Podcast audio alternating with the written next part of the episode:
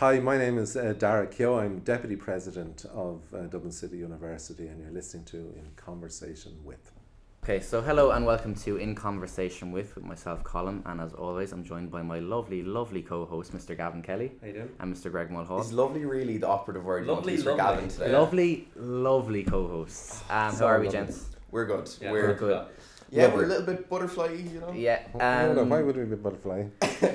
well, we we are with uh, esteemed deputy president of DCU and uh, quite the academic man, I must say, Mr. Dara Keogh. How are you? Thank Thanks- you. thanks- You're very welcome. Thanks for agreeing for the No, interview, no, Dara. absolutely delighted. Um, so I'll start like I traditionally do with every interview. And now it wasn't me directly that approached you first, but what was the initial thought when Ross uh, Munley of the alumni office um, approached you asking you to be on this podcast? I was pleased. I'm Yeah. always glad of an opportunity to meet people and to talk about what we do.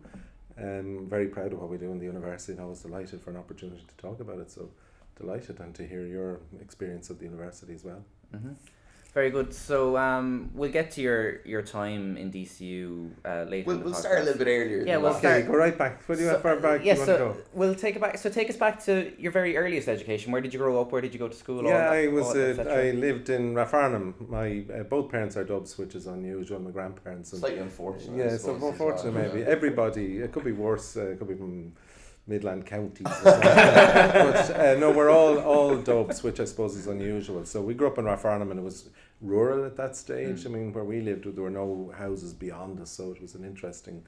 An interesting place. So I went to school with the Loreto Loreto boys at that stage, uh, in Rathfarnham, and then went on from there. As my father had done into Synge Street, so we got the bus into town from about the age of eight. I Okay. was kind of packed on the bus every day and uh, coming home from town. So Synge Street was an adventure. I don't know whether people have seen the film Sing Street. Yeah, it's brilliant. Um, that's exactly what it was like. And there's a, a journalist rang me and he said, "Oh, you know, you were at school in Synge Street. Uh, it wasn't like that, was it?" And I said, "No, it was absolutely like that." So that film was very evocative. But Synge Street was a great experience. Mm. Gay Byrne says in his autobiography that um, after Synge Street, uh, everything else in life was a doddle. But it was um, fantastic sc- school. Uh, I'm not sure that the learning was very good in it, but certainly what we, we learned from each other, Yeah. and there were great characters. And were you already, or were you always academically inclined? Uh, not particularly. I No. wouldn't think. Always um, good report cards, no? No, not at all. I would say just good. I mean, it was uh, it was, it was old style academic school, and uh, uh, you know, it was solid. Uh, I would say. Do you know that sounds? Uh, but An all-rounder. I, I enjoyed it. I enjoyed history in school. History was probably my best subject. Mm. Uh, I enjoyed history in school, and um, Evident from your later yeah, third level that's studies. yeah, that's what I ended up studying. But uh, no, so that was that was singer. and did uh, you ever engage with any extracurricular activities? Was sport a big part? Well, sport wasn't, unfortunately. My coordination was absolutely brutal. like and Yeah. uh, no, mine was very bad. And uh, uh, my brothers were all fairly good golfers. And I remember as a child, uh, somebody saying to my dad, um, "Oh, does Dara take up clubs at all?" And my father says, "Oh, the only thing Dara takes up is a knife and fork." so uh, my I was uh, involved in a lot of the clubs in terms of being secretary of clubs Mm. and did things like I got to kind of line pitches and uh, organise The organisation I was aspect the- of it, yeah. yeah, that's what I. Uh, I really regret that. As I say, my coordination is brutal. Like even Mm. now, it's uh, team building exercises is when we throw balls, and the, the bocce balls around. like I hate that. Uh, but uh, but I'm not. You know, it doesn't bother me, but it's just the way it is. Yeah, it doesn't bother me either. oh, that, that, that's not what So this is looking like a kind of a geeks uh, club here in terms of the, the Uh, interviews. Yeah. So, Dara, you get to third level. Yeah. Um, what are you studying, and how was your experience of third level in general? Um, no, it was it was interesting. Uh, when I uh, when I left school, I went to uh, UCD um, and studied uh, philosophy, economics, and history, and then went on and did uh, pure pure history. That's a that's a heavy few subjects to be taken yeah, on. I have and to say. um, so I enjoyed, as I say, enjoyed that, and then in a kind of curiously, uh, I suppose I thought that I might have a vocation to be a priest. So uh, I spent some time studying for the priesthood. So I went to Italy and studied in the Gregorian University Wow. for so I was uh, two years in Rome. So that was um, uh, very different, as you could uh, could imagine. But And what what was Uh, your motivation behind at the time? You know, what what why did you leave? why did I leave? Um, I just wasn't. Uh, I wasn't cut out for it. Uh, it just didn't. Um, it didn't. Uh, didn't. Uh, just temperamentally, I think temperamentally the. Like when you say to people about celibacy, it's not. Uh, it's. It's just. It wasn't. Wasn't. Uh, just wasn't for me. It was Mhm. uh, Okay. frustrating, really. Um, but it was a very good experience. I mean, I have no regrets. I made great friends, and that was a very international context. I mean, there were people there from all over the world, and like if you think there was, I mean, communications were different then, so you didn't have the, say, the internet or the email, or didn't have mobile phones, so you were reliant on post. Mhm. Uh, so letter writing, used to write a lot of letters, and uh, you were very isolated. So you were actually immersed uh, in this in the situation. And Aer Lingus had at that stage like one flight in the wintertime, one flight a week to Rome, and two flights in the summer. And at the same time, they had this palatial office in one of the most expensive parts of Rome, which was a statement, I suppose, of Ireland's ambitions. But it was a very it was a good experience. The crowd who fellow students were you know they were very bright and it was, it was just I suppose changed perspective in, in Mhm. terms of life and I think that was a very inf- influential experience in terms of how I would see myself kind of develop subsequently the things that were priorities to me So afterwards. what did you go What to do, do? when you came When home? I got well, I, I took the voluntary redundancy, left Rome, uh, and I came home. Oh, actually, sorry. sir. I actually have a funny story about that. Not about you. Um, Well, my, my former landlord in Galway, um, similar enough story, bar the going as far as Italy. He actually did join a seminary in Ireland, Mhm. and he was from Clare, um, and he went to a seminary up the country somewhere, and his, you know, he'd, he'd write home regularly enough, and then it kind of stopped, and then after like three, four years, his mum got a, a letter in the post Say that he'd left. yeah, that he just dropped out. And um, she heard nothing from him for like another year or two. Next thing, she got a letter from Cadbury's in the in Birmingham to say that uh, you've been congratulations, Mister Blank. Um, you've been accepted to the graduate program in la la la in Cadbury's. Yeah, Chocolate making. yeah there you go. And uh, I asked him about it one time, and he just said wasn't for me, and I just up sticks in the middle of the night and left. And He said he just worked some shit jobs in. Uh, in he, he got a he got a boat it's over an, to. an eclectic mix of um, experiences. yeah, yeah, yeah. He lived in a he lived in a port cabin outside our house, um, and he owned all the apartments like and everything. yeah. Nice guy. So he did well out of it. Yeah, Yeah. Yeah, he didn't stay long in Cadbury's, obviously, did he? Um, he stayed for about five years. Okay. Um, it, it was great. It was like it was like a little puzzle because his brother-in-law came one day to try and fix our internet, and he ended up telling me all these stories, and I was Yeah. able to piece it all together. Yeah. Brilliant. But I mean, I think it's different now. I mean, if, if somebody said to you now, I mean, you know, they were going to study for the priesthood, it was, you know, it's exceptional. Nobody does it now. I mean, the people Yeah, who go, it's the numbers becoming are less so and less common. now, But it was yeah. common, and the guys who were there, I think at least, that they were kind of fairly rounded. They were, uh, you know, it, but it was a very, it was a, just a different world. I mean, we had no sense of any of the things, the revelations in the in the interim. We had no sense uh, of any of that. Um, it's very changed, very changed world. Mhm. So, like, as I was, as I was So what happened then? Before I was rudely Yeah. interrupted. So what happened then? Um, yeah. So, Yeah. did you come home then? Yeah, then I came home and I decided that I would do a PhD in history. Uh, so uh, that was in Trinity. that was in Trinity. Yeah. So registered in Trinity and um, so be- began. And just when just when I had started, um, a local school, St McDara's in Templeogue, that they advertised they needed a temporary teacher. So I applied for a job there. as temporary teacher said, "Oh, this is great. I'll do this. Uh, it'll give me a few bob, keep me going for the winter." And um, then at the end of the, the first period, when somebody was sick, the principal said, "Would you stay on um, part time?" So I stayed on. So I taught all the way through when I was doing the PhD. Uh, I worked in the school part time, and uh, then when finished the PhD, then continued on there while I was kind of part time in, in a number of places. Part time in Trinity and Maynooth and UCD, St Pat's. And, Is there any college in Ireland you haven't? and, and here as well Yeah. in uh, was uh, very early on again and uh, started before it was working- called DCU. well Uscal when we had the it's now DCU connected or Mm. uh, so teach uh, wrote a program from them and was teaching at that stage so it was just interesting to be working and as I say teaching every place at the same time. And before we go on, what is it about history that attracted you so much? Uh, I just liked it. I like the the people side of it. I like the story. I liked the I loved the the research. I mean, just Particularly modern Irish history is what. yeah, it you're- was early modern. It was uh, Ireland and the French Revolution is what I worked on. But just working through archives, just I suppose one of the things history does um, in terms of people's career development, kind of more broadly, and we can see that now what we call employability. Just um, it's a good discipline in terms of you know working through data. You know, data management, uh, organization, bring kind of analysis to it uh, gives you great perspective, but also I think from a human point of view, that sense of empathy to try to put yourself into the situation. Like, what side would you have been on in the French Revolution, for instance? Mhm. Um, you know, would you have been with the Royalists or would you have been with the Revolutionaries? You know, would you?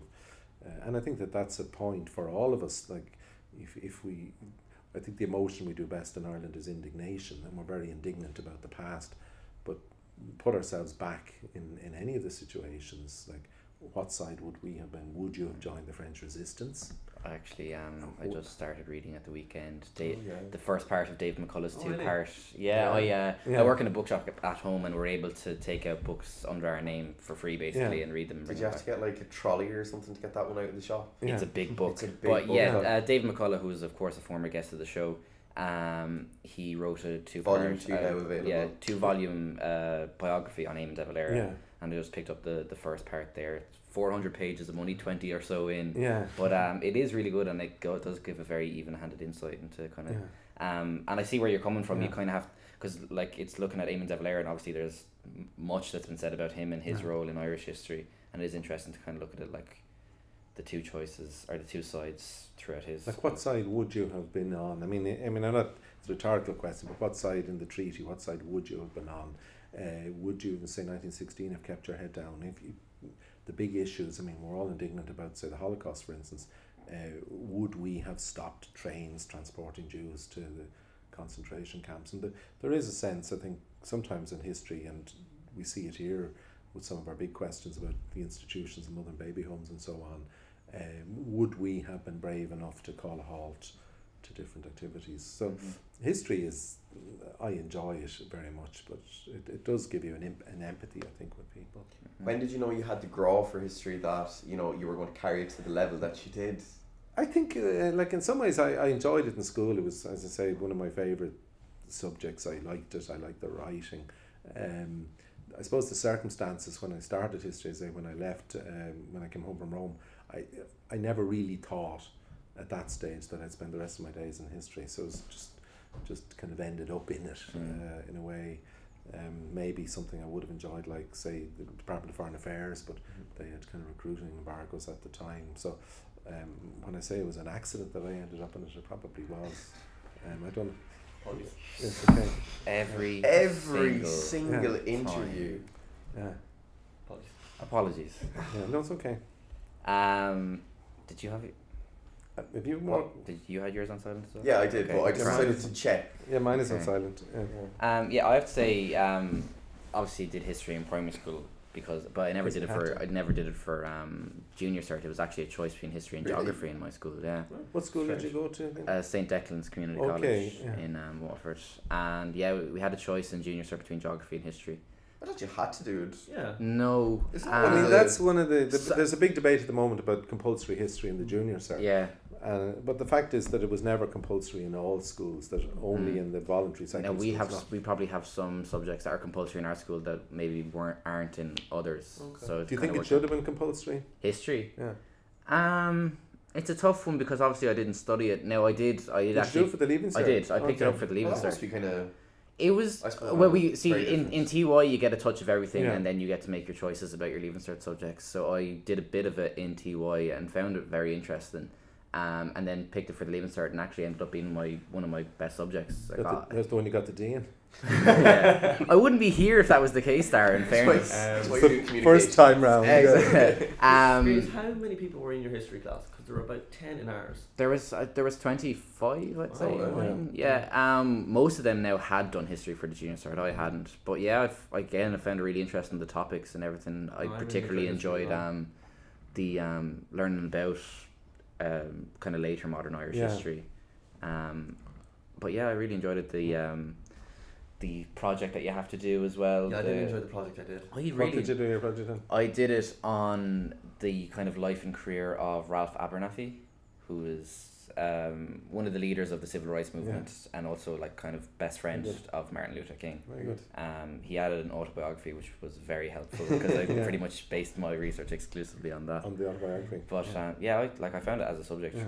very interesting, I suppose. I did mine on JFK's role in the space race. Oh, very interesting. Um, I thought it'd be more interesting than it actually was. yeah, one small step. Um, I basically had one or two books that I that I read, and they were a bit of a slog to get Yeah. through. Uh, but eventually got it done, and it wasn't too bad in the end. But um, definitely for the exam, I remember the Leaving Cert history exam. We had prepared every single question that came up yeah, weeks before, and it was a very imperfect paper. yeah. I did the bare minimum in terms of. And did you do the history for the Leaving Cert? I didn't. I actually did it for um, I did it for fifth year as an extra subject, Yeah. and I, I ended up dropping it. But um, yeah, I enjoyed it. Um, essay based things wouldn't really be your forte. My forte for that. Like surprisingly, but yeah, um, that's interesting. it, it, it just it was I, I really enjoyed it for junior cert level. Um, and I, I kind of thought yeah it would have been one of my main subjects, but just it Mm. wasn't for me. Mm. Um, Yeah, because it's funny because obviously I like I said I had the choice between history and geography. I got an A in my geography junior cert and then dropped it for the leaving cert and didn't do history and then picked that for the junior cert and Yeah, I'm picked it sure up. I'm sure Anne loved that one at home. Yeah, she she was a bit uh, puzzled by that one. Actually, on that, Dara, what, what did your parents say when you came back from Rome and you said, ah, I might go back to college? Um, I Were they think, not like, go on out and get a job there? No, I think they were. I think well, my father certainly was keen that I would go on and, and study. Like so, there was no. Um, Did you come from an academic? no, no, not, not at all. My people were in uh, business. Um, Okay. Not not academic at all, but they, they were keen, I suppose, that I would qualify at, at something. You know. Okay. Um, so that's how I ended Yeah. up. So, tell me from your time, like so we've covered up until about Trinity and you're here now in DCU. There's a lot There's in a lot the middle. in the middle. Fill in the gaps for us. There's- if you well, how many now, gaps and one thing I did want to pick up on was the fact that you studied in Harvard. Well, yeah, I don't know that we want- want to go into that necessarily here. I mean, that's executive executive education. Do you know what I mean? Okay. So we could probably prefer not to. Do you know what I mean? Okay, right. Yeah, it was just it was just the thing that I saw. I was like, Yeah, well, no, we can talk about that later on, but Yeah. I would prefer not to. You don't mind. Yeah, no worries. Well, we Um, can talk about uh, continuing development and so on. Do you Yeah, know so I mean? from we can take that. Yeah. so for your I'll time talk after about it then. yeah, Right? so from your time after Trinity, what what was what was what were you filling your time with? Yeah, when I finished uh, when I finished the PhD, I was um, as everybody was, I suppose at that at that point, my colleagues were teaching part time in a lot of places. So teaching a course in teaching in UCD, teaching in Trinity, teaching in Maynooth, um, and then it was interesting. I was asked to teach a course in St Pat's uh, in Drumcondra. So I uh, went out as a course in local history. It was for, for BA students, but I remember being very struck by the students in terms of the, the quality of the students, but just the personality. They were very, just very generous. They were very, very friendly. There was a very nice atmosphere, and even to the point that, you know, we'd go on. We say it was on local history, so sources for local history. So we'd, we'd go to the National Archives, and we'd go to the library in Trinity, and we'd go to the National Library, and we might go for kind of someplace afterwards, you know, for a drink or something. But people were students were always like exceptionally friendly, and there was a great kind of rapport between them. But but that was a once off. I just taught that, uh, and that was the end of it. And then a job came up in Galway, contract lectureship in the history department in Galway. So I went to Galway. So enjoyed that. Um, and as I said, that was on contract. So a job was advertised in St. Pat's and Drumcondra then in the history department, uh, three three year contract. So I applied for that and got it. Um, so enjoyed that kind of hugely. Used to teach kind of survey courses. Uh, Professor Jimmy Kelly um, and my own research interests were fairly similar. So Jimmy taught a lot of Irish history. I taught um, kind of European history. So we do the Renaissance and the Reformation. First year French Revolution, uh, and so on, and then specialist courses around 1798 rebellion, and then the, the one I love teaching was the history of the slave trade, but we can come back to that uh, in a minute. But um, Pats was a special. The Pats was a special place. There's no question about it. The caliber of the students were first class. Um, very good staff. There was like an excellent staff, and um, just the impact that those students had. So that the, the BA students, a lot of the BA students wanted to be teachers. Um, so they had very high points, and a significant number of them, I would say, it's generalization, but had missed teaching by a small number of points. So they were very bright, and there was a good kind of culture of the place, a nice creative energy and Pats.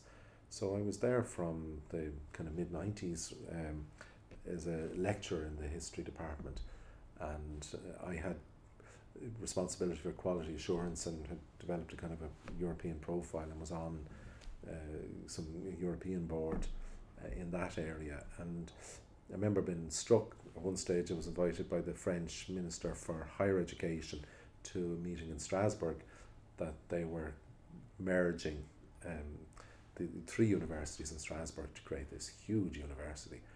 And I remember being very struck at the time that that's the way you know policy was going, Mm-hmm. um, and that's the way things would be. So mergers were the, the way forward. So we would create kind of critical mass, uh, and in some ways, Pats was kind of crying out for that because the scale. I mean, we just under three thousand students, so it was an in between scale. It was too big to be small and too small to be big. So the kind of range of things that students could be offered um, were limited in terms of the, the supports I think that students need now. But uh, equally, as I say, that relationship between the BA and the BEd, there was a, a move to reform the the BEd, and this is quite technical, but the the BEd in St. Pat's was a kind of a hybrid. Um, you had an acad- you had a major and a minor, um, so students doing education, studying to be teachers, would have education would be their major, but they would have a minor academic subjects. So that could be say history or English or Gaeilge, or or whatever. But there was a reform of the BEd, and that discretionary time was reduced. So the numbers, the, the ability to do history as a minor was, was removed. So I suppose one level there was a question over the future of the humanities within the within within the college, and um, it just made a lot of sense that we had very good relations with DCU and we were a linked college at Just the road, of DCU. course, yeah. There was never, you know, DCU never did what Pats did. We were absolutely complementary. Um, you know, if you take Mary I in Limerick again as a parallel, their degree was similar, but UL had a history department and Mary I had a history department. We didn't have that. And the, the law and government here and the history department in, in St. Pat's were very complementary. And even in terms of education, education studies here focused on second level, where Pat's was uh, traditionally our strength at undergraduate level at least uh, was primary. So the, the, overlap between the libraries of St. Pat's and the library of DCU is about 5%.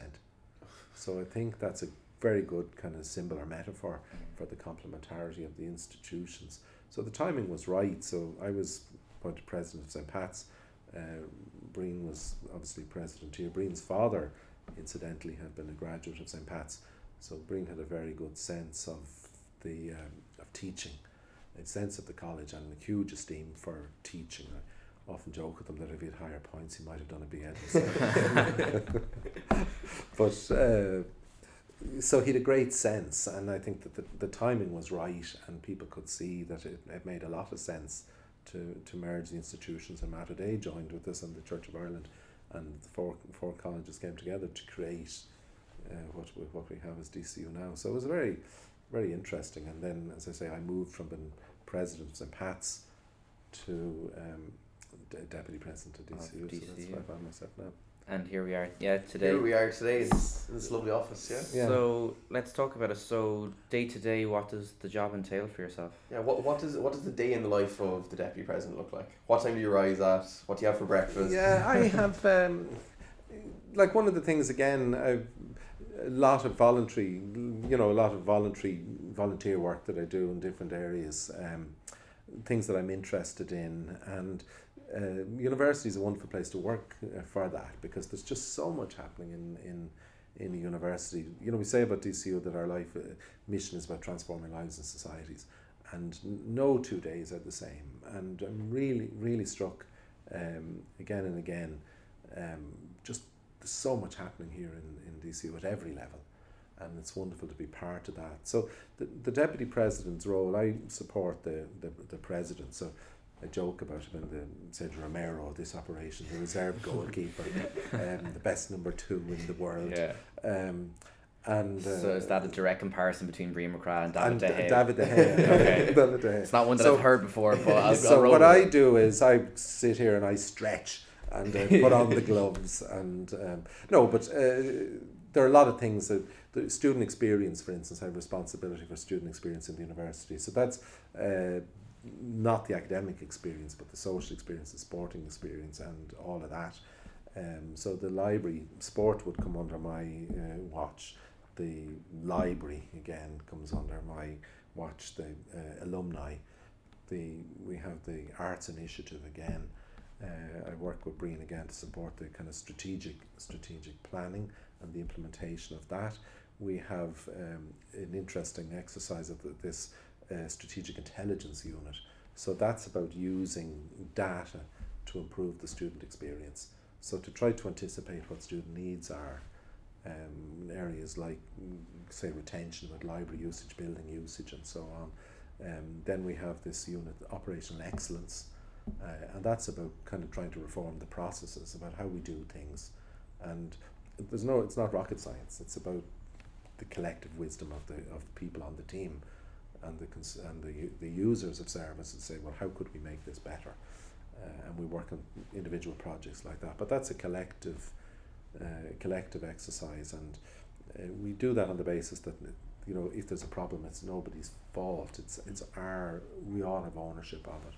Um, and then I suppose over and above that, there are a lot of committees I chair, like budget committee, uh, academic promotions committee, um, the deans, the, the deans report to me, and I sit on a lot of interview panels as well. So um, it's very busy. well. It's varied. it's very it's it's very varied, but it's very interesting, and um, it's wonderful. As I say, you'd be you'd be really proud of the the things that are happening in all five faculties and just the caliber of the staff that we have in the support areas. I mean, if you look at if you look at student support and development, um, although um, Claire reports to um, Etna, but if you, if you look at that area as an as an example, um, absolutely intent on improving the experience of the students, the well protecting the welfare of the students, anticipating their needs, um, access students, the extending out that welcome.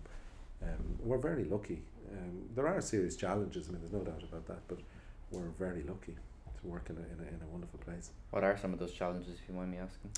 I think the biggest challenge for the Irish third level education sector is um, resourcing. Um, there's no doubt about that. That the European University Association have done this uh, survey of university systems across Europe, and they identify uh, Ireland as at risk. That the funding has been cut dramatically, and student numbers have increased It's half per student so in the past so 10 the, years yeah, so so. the challenge is to deliver more on, on less, and I think that people have taken that very seriously. But you can you can see the uh, impact of that. We don't have um, we don't have money, um, and I suppose the state doesn't have it. Um, the again in terms of student loans or, or fees, there's a challenge. How do you do that going forward? Um, it's a it's a real challenge, but that's a, a, a nettle that, that will have to be grasped in the future because you can't run a world class uh, education system uh, that's under under resourced and like unlike uh, other countries that have natural resources, you know our only resource is our people. Um, and we've called out talent um, in the strategic plan because, as I say, that that's what that's what we do. But we need to be resourced to, to do that.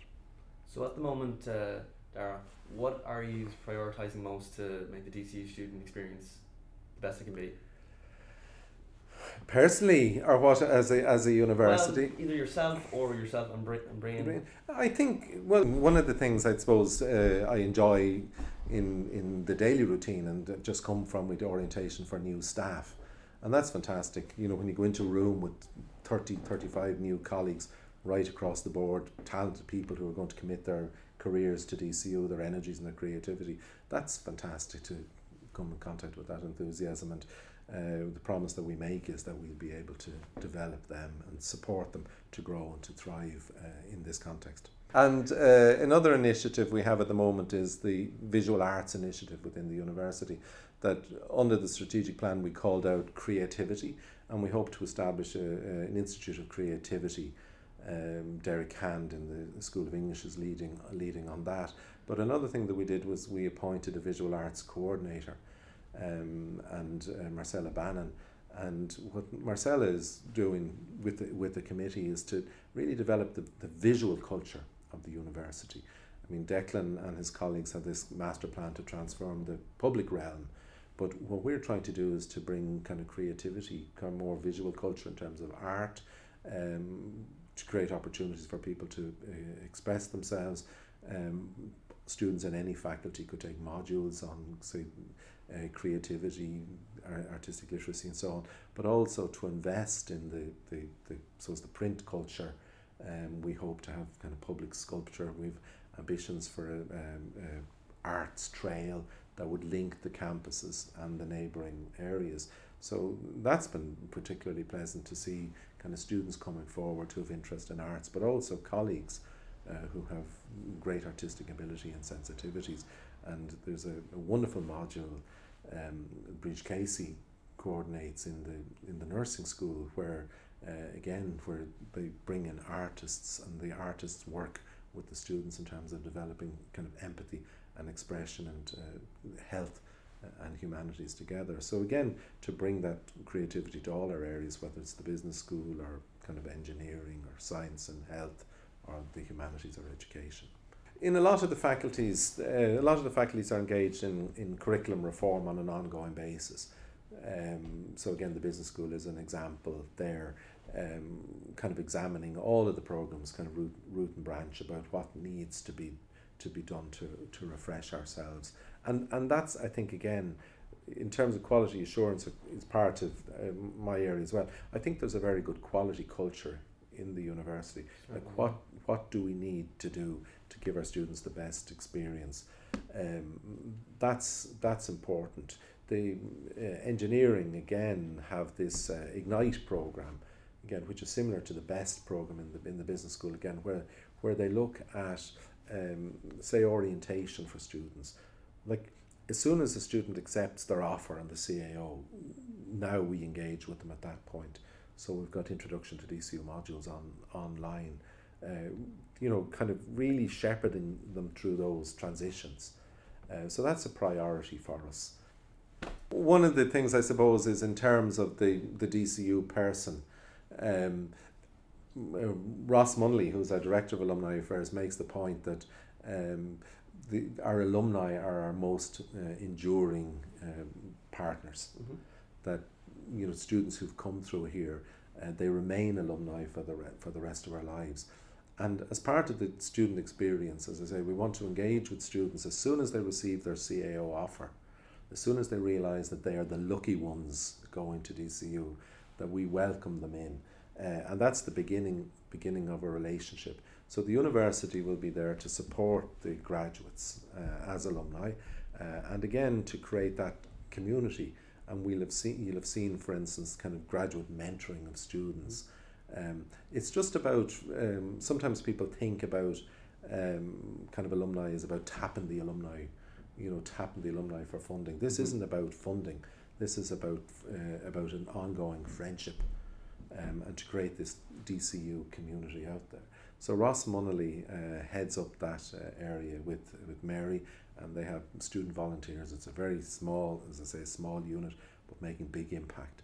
And that's an area that we hope to will, will grow. We we've actually benefited from it ourselves. Yeah. Ross has invited us to some of the alumni uh, networking events. Yeah, yeah. and we've we've took full advantage of. We've the managed to get some great guests, like we said at the start. Uh, we availed of some funding opportunities mm. that the alumni offer to clubs and societies. Um, they've been a terrific help for us so far, and we hope that once we're gone and out here that we can repay yeah. the favor at some stage. We have exceptional graduates, and you know you meet them in in every walk of life, and they're uh, by and large very loyal to the university and willing willing to come back and give back. And the, the student mentoring is a big, big mm-hmm. part of that. We've had, I think, nine or ten DC alumni out of our yeah, interviews, yeah. and they've all had nothing but good things to say about the college and their time here. Mm-hmm. So the proof is in the pudding. There you go. It's a special place. Um, mental health again is a is is a priority. Uh, sports, the DCU healthy, again again focusing on participation, uh, and also performance uh, athletes. So really, the, the I suppose what, what the, our priority is to create an environment where students will flourish, and whatever that takes, uh, that's what we're, we're dedicated to do. Very good. So sport is obviously one of the, the faculties that you Yeah. oversee as well. Yeah. Sport is a big part of, of DCU Yeah. and they have a great tradition. Yeah, Um, especially like one of our former guests, Jenny Egan, couldn't speak highly enough yeah, um, of the support she was given during her time in Mm. DCU. She broke her course um, into an extra couple of years, Yeah. wasn't it? I think it was it, it would have been four, but it, it was made into seven just so it Yeah. could accommodate her her sporting career as well. Yeah. Yeah. Um, is that something that's important? Well, we have James Galvin is the director of sport, and James has worked with uh, registry and with the faculties in terms of flexibility for elite athletes. I mean, if, you, if you're performing at that level, uh, it's very difficult to pursue a course uh, in the normal in the normal way. So there is a, a policy there to accommodate students, make all reasonable accommodations to allow them through. hmm Uh, that's Um, important for us. Dara, not to say that it's coming anytime soon, but at the end of your tenure here as deputy um, president of the college, what would you like to say about your time here? What would I like to say? Yeah. I'd, Or I- what would you like your peers to say about your time here, maybe? Well, what I'd like people to say is that I worked with them to facilitate the delivery of our mission to transform lives and societies, and that uh, I made it. Uh, I supported them in that. That's what I. I mean, the role of the deputy is to support the president in that, and that would be. I would hope that I'm supporting bringing the delivery of the strategy, but also uh, all colleagues and students across the university that uh, kind of as working as a catalyst to facilitate to facilitate change and to make this a, an even better place if that's possible. And that sounds pious, I know, but that's uh, that's what a deputy does. Yeah. Um. We move into some of the, the lighter The aspects. lighter side of it, yeah. Yeah. Sure. So, uh, Dara, tea or coffee? first thing in the morning, tea, then coffee. What? Why? So first tea, order? then coffee. Yes, oh yes. We Okay. start That's with an the, odd one. Start with the tea and then move on. To And the how do you take the respective beverages? I take uh, tea uh, black and take coffee with milk. Okay, fair enough. So tea gets you up in the morning then, and when does the coffee come? Later in the day. Well, I could move from uh, coffee from tea straight into coffee. Oh, but, uh, Oh, okay. That's kind of a sin. No, it's the the Laois Dublin divide is growing ever so more in that corner. yeah. Um, Dara, three guests, living or dead, that you would invite over for dinner. On a regular basis. W- a once-off evening, you're you're having dinner and you're Well, allowed if to you invite. regular if he wants.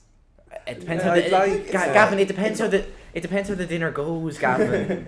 uh, no, but three three figures, um, living or dead. Living, uh, I'd like uh, I'd like the Beckhams. Okay. That Yeah. would be a nice uh, nice evening. We had uh, Christine Lagarde visited us uh, here at the university earlier in the year. I wouldn't mind uh, an evening with uh, uh, Christine Lagarde. Um, I'd like to meet uh, Ed Sheeran. Oh. Are you a big fan? I just like to listen to his music, and I think he's interesting. Yeah. Very good. Yeah, that's Yeah, I'll take that one. I'll- I'll take it, yeah. That's, that's an eclectic. And David Beckham. and Dave. Yeah, Dave Beckham. Okay. Um, your ideal Saturday night. Now you have you control everything. It's everything with is within your power. What Yeah. what would you do with your Saturday night? What I like to do, I, I like to do on a Saturday night is I like to have a meal with friends, with Katie, my wife, and with friends. That's the, that's my uh, ideal. That's what I like doing best. Okay. Would you Um, would you stay in Dublin? Like well, we we told you, everything is in your control. Well, you could stay stay at home, but uh, it's the company that makes the night for me. Very good. Lovely.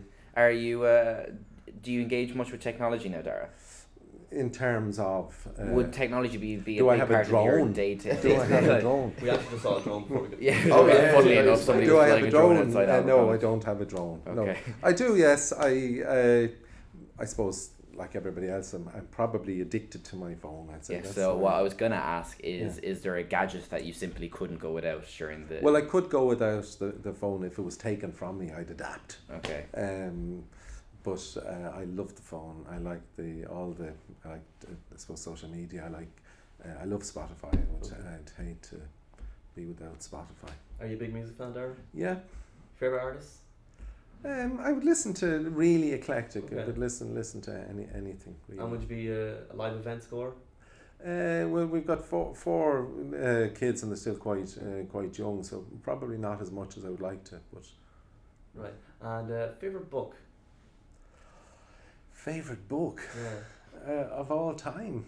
Um, well, it can be either from history or fiction. You know, you can Yeah, I, I if you want. suppose um, in terms of re- reading, I read history. Um, I suppose historical biography, kind of kind of early modern history. David McCullagh. I like Right. no, no, I like uh, historical fiction. Uh, Oh, You Dave, know- Dave McCullagh was actually rejected from the Masters Journalism here in DCU. really, was but see, we're very high fact. standards. Yeah. Uh, think, just think how good he would have been if he had. uh, I I'm going to tell him you said that. I think that's the that's the real question about what what we what he could have been. Someone But else. um, Kira King. Kira King, yeah. Yeah. So f- so fiction, and I also like. Um, it's funny because my background is in um, history. It's sol- solidly academic. It's a family kind of business, but um, I like to read business. I like to read business. I like to read management books as well. And in terms of my own, I suppose CPD, I think one of the things that we do well for staff here in DCU that we've called out in the strategy is around kind of personal development. So I do think that we need to keep learning. So I'm always pleased for an opportunity to do Mhm. courses, uh, and I've been fortunate. I've been able to do like executive ed courses in different places. But I like reading um, management books, Yeah. strategy. Fantastic. How, how do you like to unwind there? Well, back to again. I like. Uh, I enjoy company. That's. Uh, I s- swim uh, when I can. I try to swim on the way home from work. After work, I suppose go for a walk, but I unwind with company and, as I say, listen listen to music. What do you do The cinema. I like the cinema. Okay. Yeah. After a Cinema- particularly frustrating day, what is it that you get home and do you pick up a book? Do you pick up a newspaper? Some people, I like to get my hurl in a sliotar and just puck it off the wall for half an hour. Yeah. No, I just, as I say, we just uh, kind of d- ordinary domestic things. I go home to the, just go home to the family, have a dinner at home or, or whatever. Kind of be with the be with the kids. Or I enjoy the cinemas, probably in terms of kind of relaxation. It's kind of great escapism. You can just Mhm. immerse yourself fully in the. Do we have a favorite film, Dara? Oh, a favorite film. Um, God, I'd be hard pressed to think of a. a, Yeah. a Mine, is, mine is mine is a fairly cliche one. Shawshank Redemption. Shawshank Redemption. Yeah, Yeah. massive fan.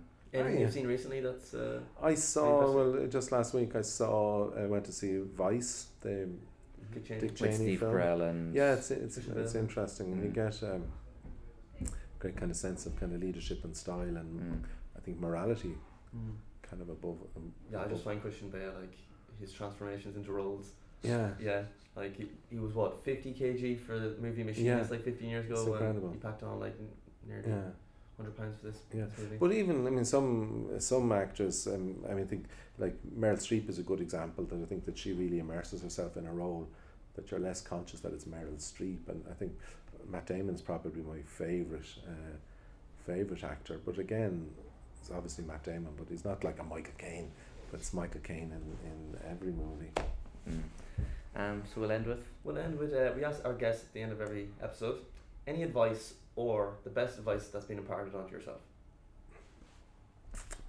Any advice? Oh, um, that's a tricky one, isn't it? I think. Uh, oh, I just think about people. It's just to be be the best person, best you can be for yourself. You know, just to try to kind of be be yourself, and to do whatever it needs to allow yourself to be yourself, and that's what I would hope um, that people do. That's to be the best version of yourself that you can be. Um, fantastic. Yeah, We'll take that one. yeah, so you think, okay? yeah. Dara, thanks a million No, no, for you're welcome. for Thank you very much. for letting us come Was up that here. uh, all right? yeah, That- that was fantastic. Um, yeah, and we'll be sure to, to send you on all relevant links when yeah. the Do you think I need goes to spice up my social life or I'd say you have a pretty good gig going so far. Yeah. take up the piano. I don't know how you'd have any time for it. play Yeah. the piano, or go to more meetings, or No, I I think think I think you're enough pretty good meetings. doing what you're doing. yeah. Um, this has been in conversation with Dara Keogh, Deputy uh, President of DCU. Thank you very much for listening, and we'll see you next time.